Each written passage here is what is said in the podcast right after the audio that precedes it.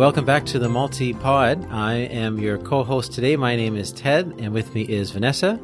Hello, everybody. And we are joined by Levi, who is coming to us all the way from Cape Town, South Africa. Hi, everyone. Great to have you here. This, uh, this is shaping up to be a wonderful episode. It's something we've been looking forward to, getting to know your story and your background and, uh, and sharing it with our wonderful listeners. We've had a fun time here over the past month or so basically getting back into the swing of things. We've put out some good episodes with uh, uh, K2 and uh, Jeff recently, and we had our the first part one, just part one of our Putty Comps audio extravaganza. There'll be more of that to come up too. So with this episode, we are wrapping up the end of 2021. The year's come to an end here already, and uh, getting to know Levi and what uh, has brought him to the Puttyverse and the many, many steps along the way, which uh, we're excited to hear about. So, first of all, uh, I mean, how are you doing? How's the weather over there? What are you up to these days? Cool. Yeah. Thanks for having me, Ted and Vanessa. So, I am calling in from Cape Town, South Africa. The weather here is pretty toasty. It's changing seasons about that time of year when everyone's allergies are on high alert. So, it's been a beautiful evening out though. So, it's one of those evenings where it's just kind of the bite of the heat of the day just kind of slowly sizzles away and you're left with like this zen temperature. I think that's the best way I can nice. describe it. So yeah. Oh, that's nice. Cape Town just looks like a beautiful place, beautiful city. Me I'd love too. to go there. Have you lived like most of your life there? Were you born there? Yeah, yeah. So I, I was born and bred Cape Townian. The only time I left home or left Cape Town for a significant chunk of my life was between 2014 and 18 when I studied in Chicago. But other than that, I have been pretty much a house, you know, resident Cape Town human. Nice. Where, so, um, you said you studied in Chicago? That's it. Yeah. What did you study? I studied pre-medicine, uh, biomedical sciences yeah, it was kind of like a liberal arts school. So also majored in uh, English and chemistry, I think. Yeah. Oh, cool. Okay. And I think your profile on the Puttyverse says you recently completed courses on transgender medicine. So you did pre med and then now you've done these courses. Yeah, yeah. So I would very much love to still go into medicine one day. Uh, however, my career prospects in as into like stream into the medical field looks rather mm-hmm. bleak. mm. So I'm just kind of, yeah, medical school super competitive here and they don't even count my degree really. Um, no, having really. a degree actually makes it more difficult to get in. So I'm just what? kind of like, well, okay, oh, that's so interesting. Bye. Oh, yeah, that's too bad. Yeah. That's uh, I know it can be so complicated, especially with international degrees, transferring them across oceans and countries, and yeah, yeah, yeah. Hmm. So, what do you have planned? You know, for the next little while, getting into the new year, what keeps you busy?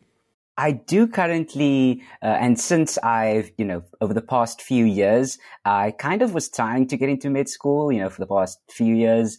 And that is a full-time job in and of itself because mm-hmm. you have to study for all these exams. And then there's, you know, trying to make a, a tiny living on the side mm-hmm. with the mm-hmm. little time you do have that's not preparing for exams. But how I did spend my time was through uh, tutoring, mostly high school kids, but also some, you know, middle school kids, you know, just a bunch of subjects. And then I realized, hey, I'm actually pretty good at this. and then uh, it kind of just developed and developed. And these days I have my own teaching business, education business that have now expanded kind of like into academic coaching, but then also um, tutoring and online. So having students in Beijing, San Francisco, Cape Town, it's, it's like really cool. Wow. Um, I'm able to kind of like apply many of my more creative side things that I otherwise would not have had the chance to really do if I had been in med school. So in a, a weird way, it, it seems like it's, it's panning out in that I'm able to still use my gifts to, you know, help and reach out and still make an impact, even if it isn't in the very direct 902, like Chicago fire slash Chicago med yeah. type situation way, you yeah, know? Yeah, yeah, That's great. What kind of teaching and tutoring is it? Is it for particular subjects?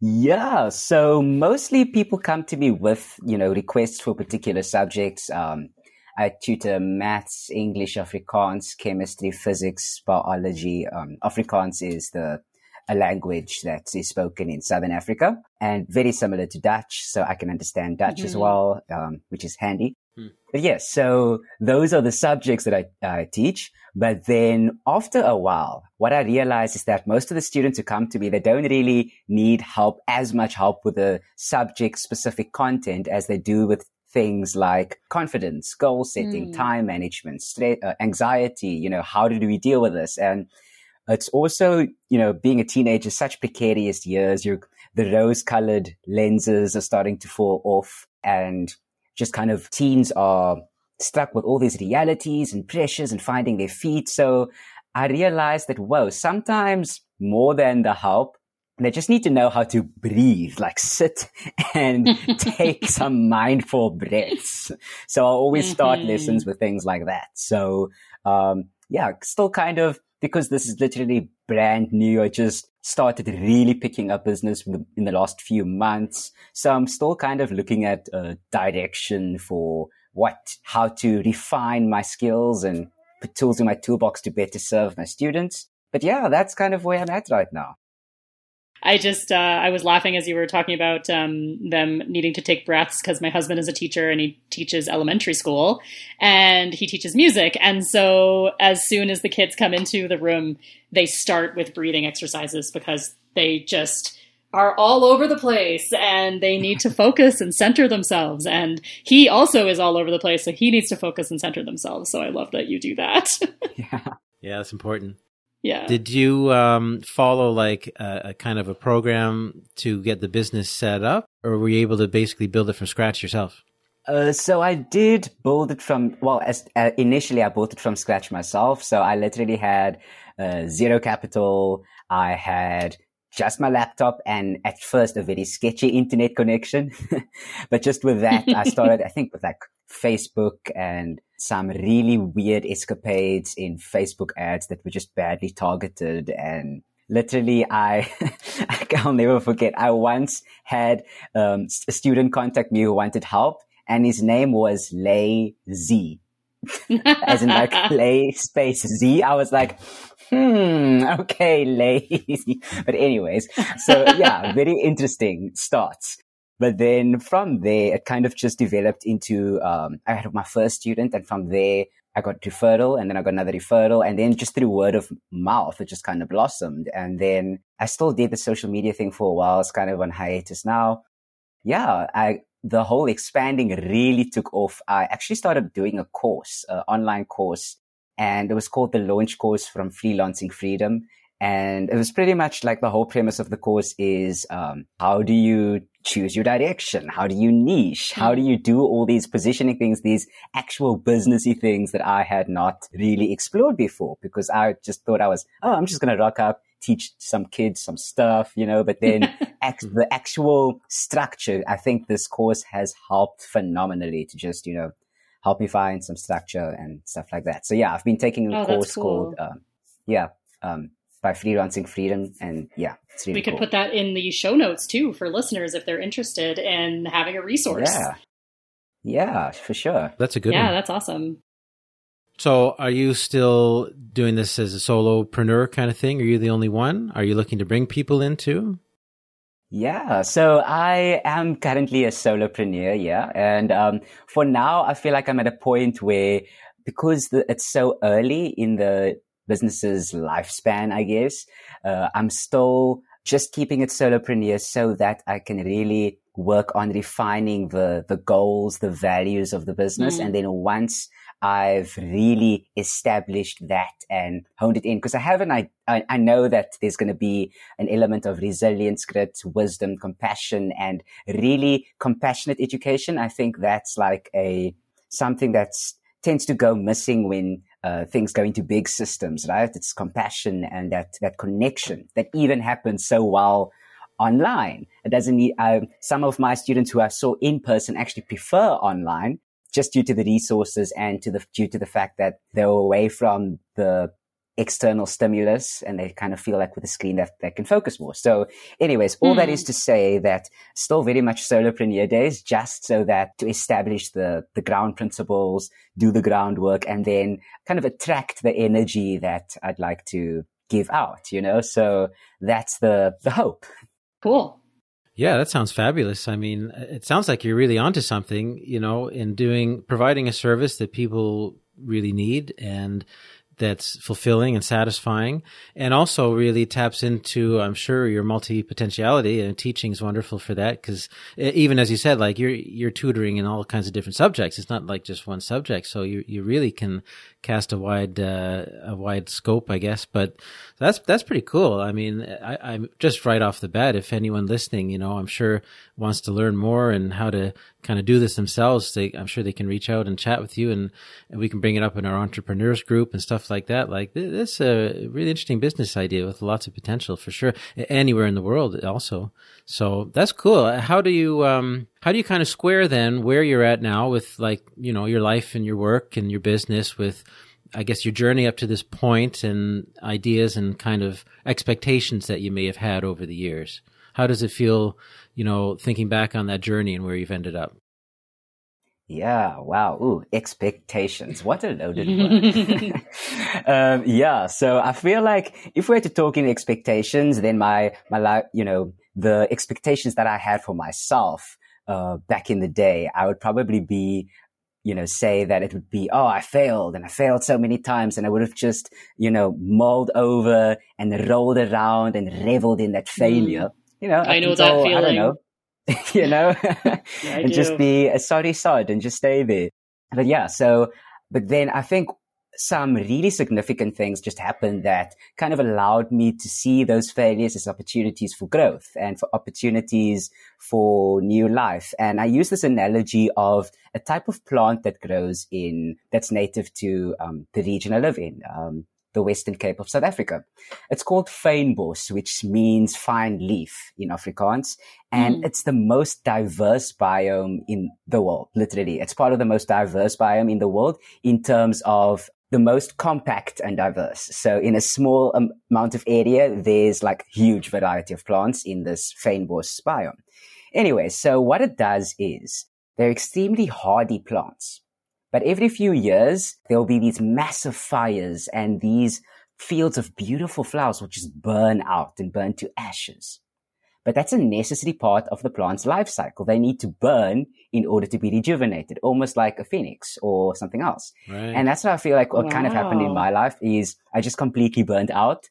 But then from those ashes just rose this, this beautiful protea, this, this fynbos, this like almost phoenix, I guess. So yeah, um, that was a bit of a trip. So I forgot the question. I love it.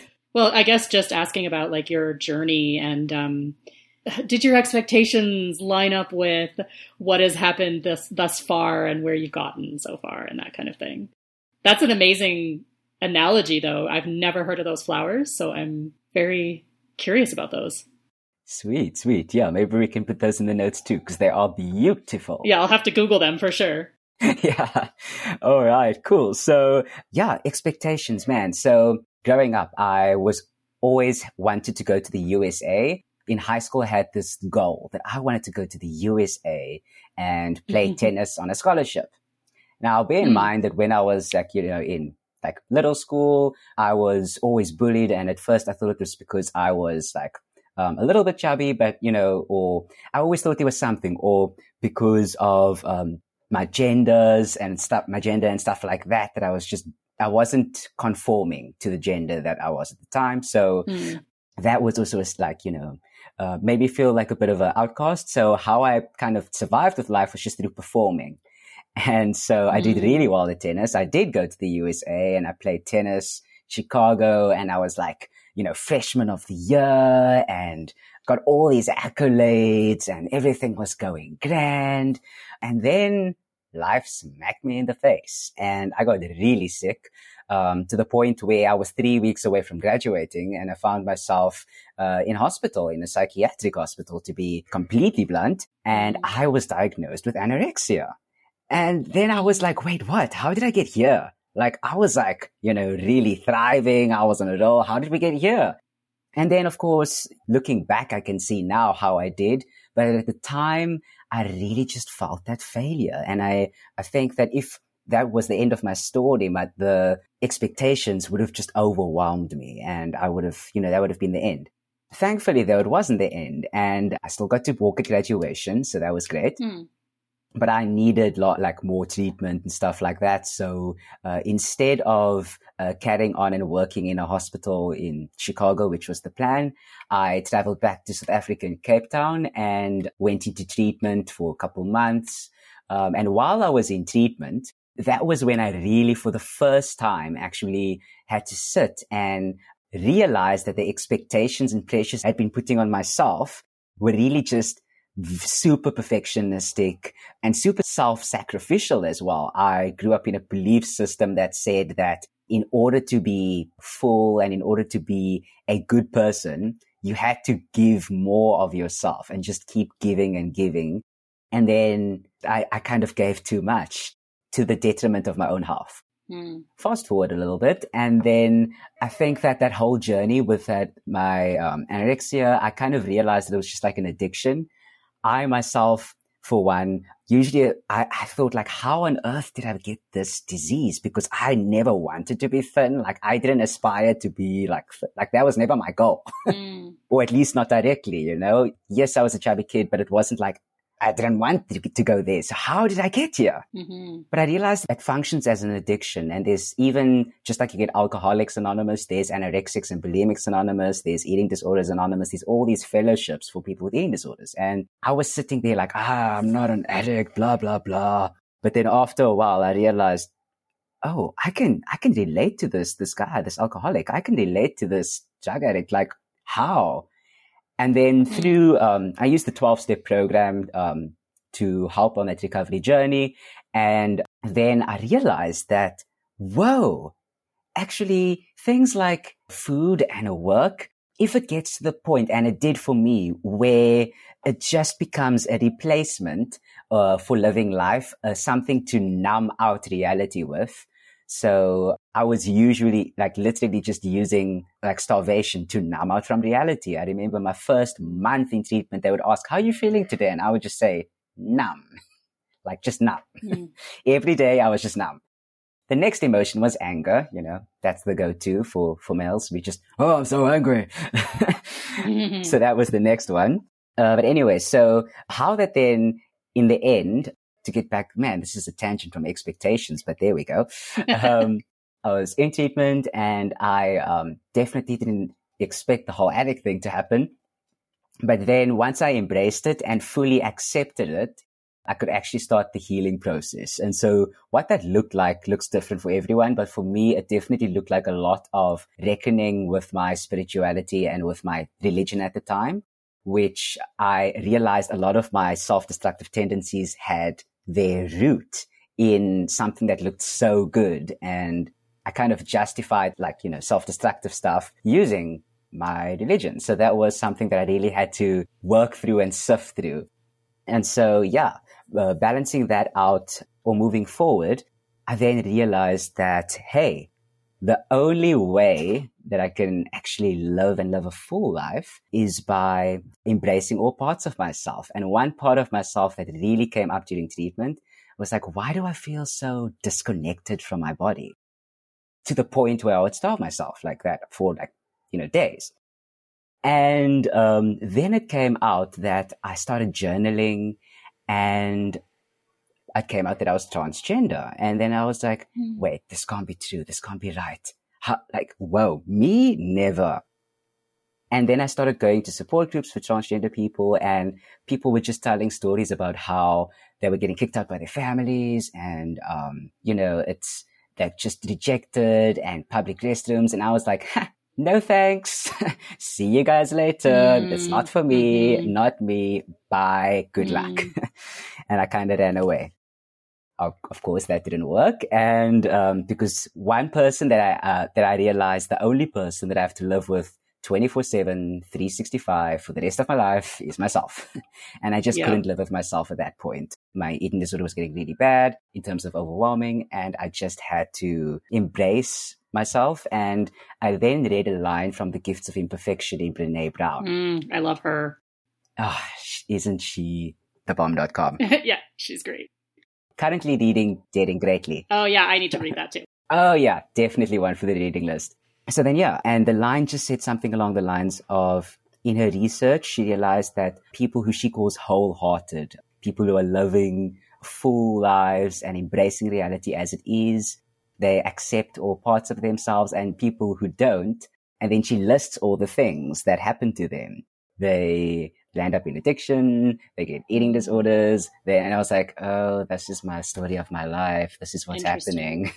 and it was at that moment that I realized, yeah, yeah, that I couldn't run away. And then it actually became a journey of reconciling the different parts of myself, including the gender, which is a good part. But then I was also extremely into my faith at that time. So reconciling those two parts, but then also family and what is everyone going to say and all these things. So yeah, through that journey, I think I was able to finally at last release myself of those expectations, professional expectations as well, because hey, if I could literally be reborn in this kind of cool, tangible, visible way, then of course it can happen career wise as well. Mm-hmm. So, yeah, I guess that's it. Thanks very much for sharing this. Mm-hmm. It's it's very inspiring and very encouraging, and I think it gives it gives me strength. It gives I'm sure a lot of us strength just to hear those words and to to think about what you this journey that you've been through and it's an ongoing journey i mean it's uh, i'm sure you'd agree like it's not something you reach an end necessarily it just keeps evolving yeah. And so you're at a certain point you know along that journey right now but have you felt or at least was there a point then when you were able to get some maybe more concrete support from some kind of community or you know friends or, or at least other people to help you with that part of you know, where you're really taking the next step in the journey? Yeah, I'm also curious along those lines if uh, the acceptance part in the culture that you're living in when it comes to like you yeah. realizing, you know what, I'm transgender and just living that truth. Ah, yes. Yeah, that is a biggie. So I found myself extremely mm. lucky. Um, you know, when I initially, um, so I first came out to my, you know, tried it out with a few of the people I was in treatment with first because they were kind of removed from my immediate family. It mm-hmm. was, uh, I, I, found it like a low stakes mm-hmm. environment because these aren't the people I'm going to have to live with for the rest of my life. And then after that, I actually had a neighbor who was a good family friend and she was very much into gender studies and she um, we went on a walk once and she spoke very openly about how she deals with a lot of transgender women and their issues, and she finds it like the injustices that they have to face on a daily basis. And I was like, wow, you're someone who's trans friendly. And so then mm-hmm. I shared with mm-hmm. her. And I also shared with her that I was scared of telling my, my family and especially my parents because of all the stories I'd heard of, you know, people who had loving parents who then picked them out. And that was their expression of love because you need to learn a lesson and mm. let me mm. teach you this lesson and you'll come back and they'll come around one day and all that. And it was also quite personal for me because while I was in college, I had only ever met two other transgender people.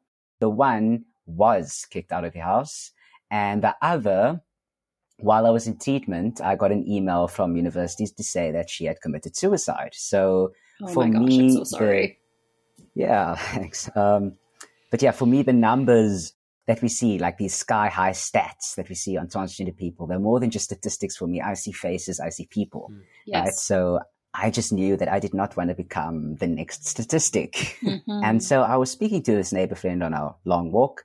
And then she said, you know, your parents put you through treatment.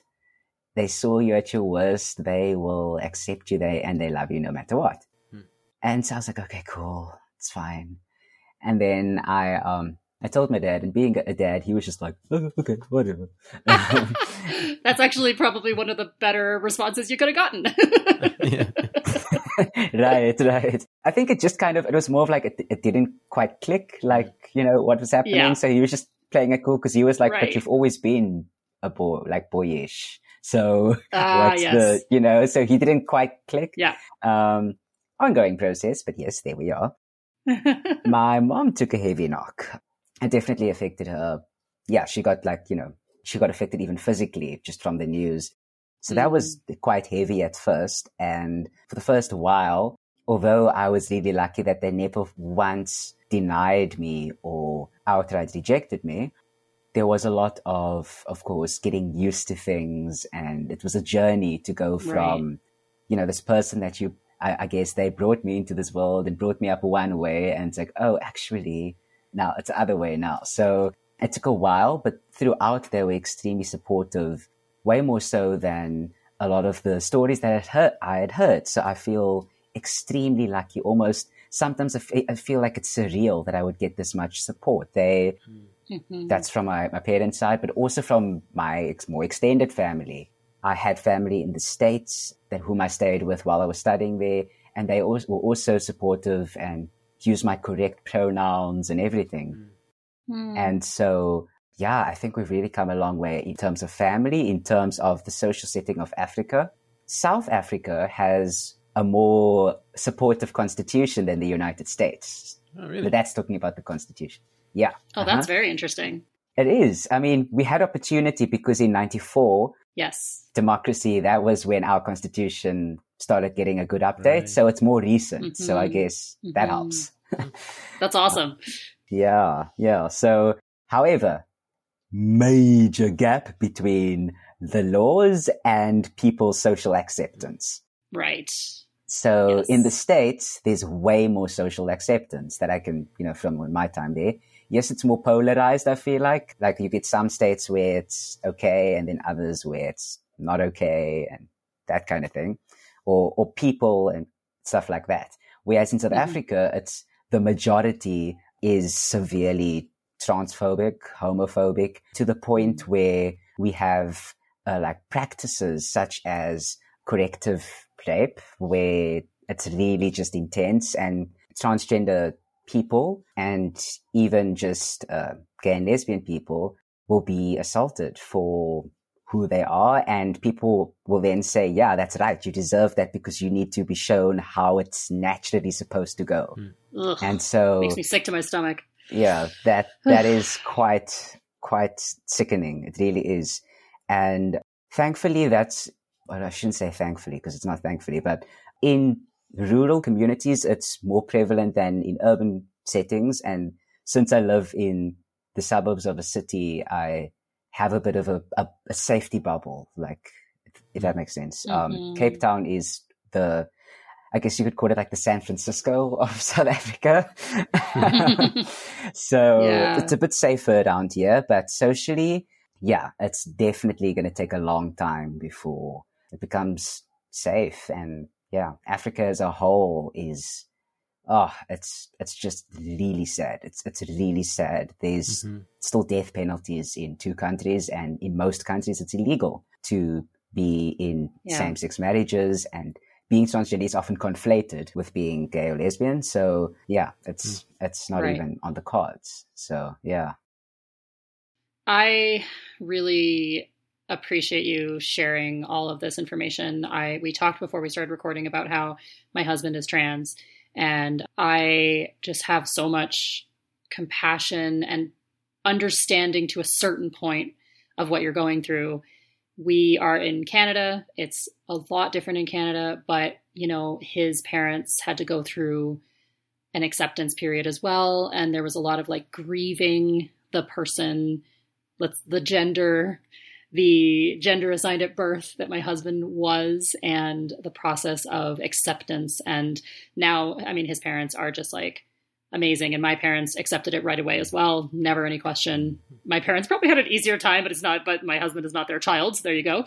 But um, yeah, I just, I have so much like compassion and and my heart just goes out to you and to the other people in these cultures, these countries, these places that are having more of a struggle, I feel extremely privileged and I recognize that privilege of where I live and where I was brought up and the family I was brought up in, etc. And this is just me blabbering at this point, but I just really appreciate you being so candid about telling your yeah. story. I, I actually think that to a certain point, we do have to be really candid about these kinds of things in order to have the awareness and learn about what needs to be fixed. And I'm never going to be able to fix anything in South Africa because I'm not South African, but still having that awareness and our listeners hearing it and having that awareness is just like so important just across the globe, you know? Yeah. Mm-hmm. Yeah. Thanks. Appreciate it. Yeah, and understanding. I mean, I I want to try to understand what it's like to walk in your shoes. Mm. You know, just to be able to empathize better and to understand what I guess the day to day is like for you, what the reality is like. Do you feel you carry yourself, like personally, the burden to, you know, educate or make others feel more comfortable? Mm-hmm. That's a, yeah, I think that question is quite pertinent just because often, you know, I remember at the very beginning of my transition, way before I had any business being an activist, I was like, I want to be an activist because I feel almost as if yeah, there is definitely a part of me that's like, yes, I need to educate, but there's another part of me that's like, now that I have a bit more wisdom and experience in my, within myself, but also as a trans person and the trans community, just taking a step back and realizing that it's not my business to educate other people. And first things first, I got some really great advice from my GP, who's trans herself and also a phenomenal human being, inspired me so much. Oh, that's awesome. Yeah, I mean, my doctor's trans, and yeah, mm-hmm. she's amazing. Like, just really, I can sing her praises all day. But she gave me some really awesome advice. She said that, you know, Levi, you will never be able to change someone's beliefs or opinions about you. Yep. Especially if they're on the extreme sides of the poles. Yep. So just like you'll never, for example, like to put it in the US context, get an extreme Trumpist to like, you know, support an extreme, like, I don't know, Bidenist, even though they were running in different terms. You know what I mean? Yeah. yeah. There are still Trumpers out there. So it's actually, oh, yeah. oh gosh, good luck. yeah. But, um, yeah. So, but you can persuade the people who are on the fence. There are many people on the fence or many people who want to be compassionate, but they just don't know how. So true. Uh, there are many people who are trying to understand, but the way that they're trying to understand is more harmful than anything else. so, mm, and sometimes they don't recognize that it's harmful because they just don't know. They don't know what they don't know. precisely, precisely. So, yeah, yeah, that helped me just to take some bit of a perspective check and be like, yeah, I need to focus on those people if and when I choose to engage. Yeah. These days, when I do engage, I usually do it more in a how can I say, like a policy setting. So I'm actually interested and I'm part of groups that are rallying to get healthcare or medical aid schemes, medical insurance to cover gender affirming healthcare. Nice. Because it's currently seen as cosmetic, which means that mm. uh, we have to pay for all our surgeries out of pocket if you are in the private sector, mm. which is ridiculously expensive. And mm-hmm. if you're in the mm-hmm. public sector, thanks to COVID, there's now a 25 year waiting list. Whoa. Just to give you an idea, I waited a year for an appointment and then COVID hit and I still haven't seen someone. So, um, oh my goodness. Yeah, it's, it's not probably going to happen in the public sector. So we're looking at ways to get people to give us the health care we deserve and need in order to live healthy and full lives as has been proven by the leading bodies in the world, including the World Health Organization. I mean, mm-hmm. if the organization who got the whole world to go into lockdown says, yeah. give trans people their freaking basic health care, you best better do it. you know? 100%. Right. So, yeah, in terms of being an activist, the best way I can do that is through just being a compassionate human being, through being someone who's open to listen if you are willing to learn. Mm. So yeah. that's always how I go in. Mm-hmm. Yeah, absolutely. You said so many key things there. Like you can't change other people. You can't change their perception of you. You can only control what you do.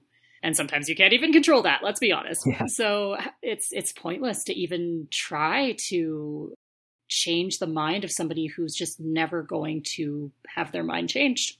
Like, yeah, you have to and then you have to have mm. that you've said some things in there that make me think that you have to just also have that compassion for yourself to know whether or not you want to engage in something because that can also be traumatizing and stressful for yourself and watching my husband he has this thing he says all the time where he's like you know he's he's really privileged and lucky in that he's passing very very well mm. and for him that's great because he doesn't have to come out all the time Yeah. And he's in situations where he's able to choose whether or not he's going to come out. Yeah, you have to be compassionate with yourself and know your boundaries and when you are going to be the one to initiate those things. So I, I think that's so important. Absolutely, absolutely. Yeah.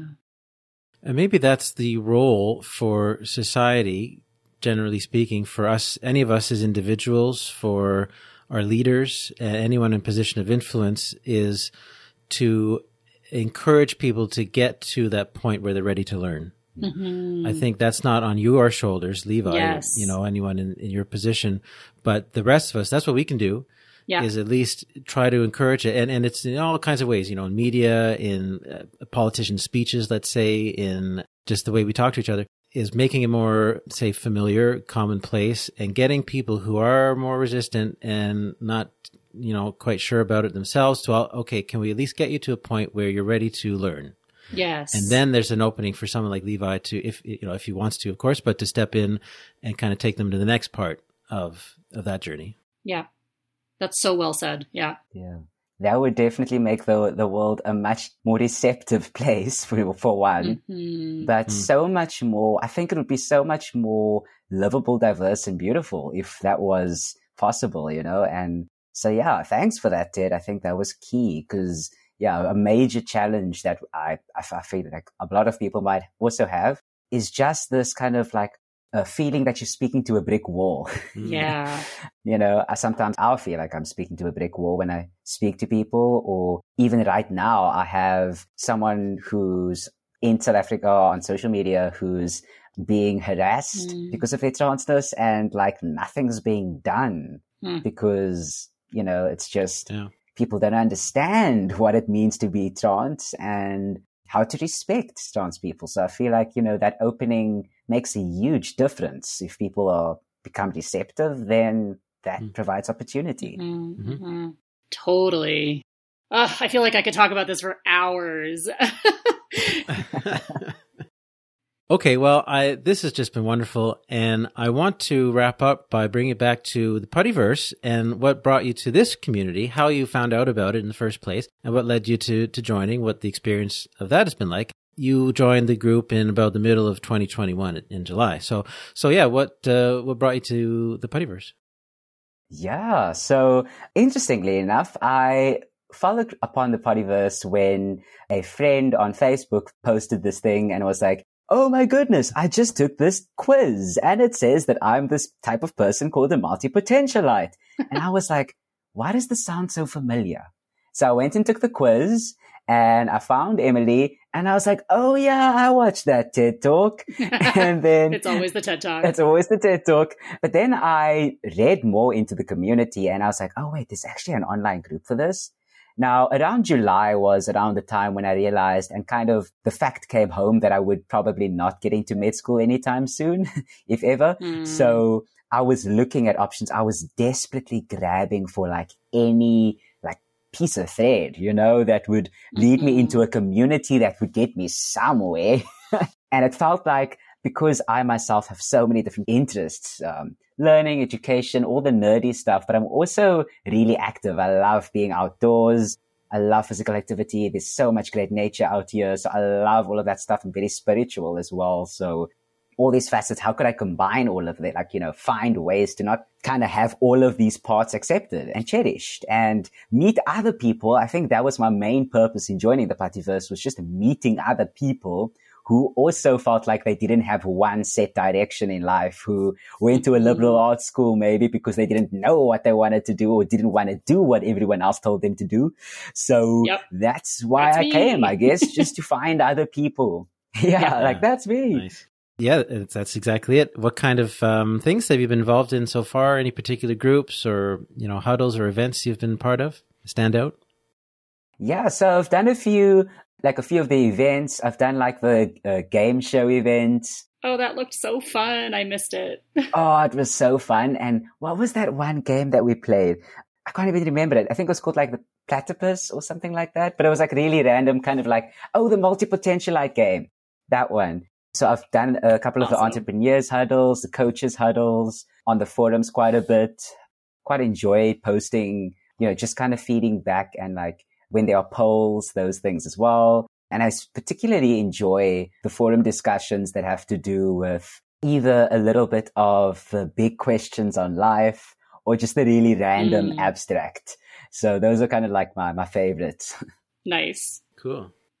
That's awesome. I'm I'm happy to hear that you're so active and that you've really like found this community where you feel like you can be active and involved. And you're making me go, oh, I really need to check in with the verse more because I just get overwhelmed with my life and then I sort of forget to log in and then I'm like, oh, there's so many mm. cool things happening. And yeah. Yeah. Yeah happens to me too.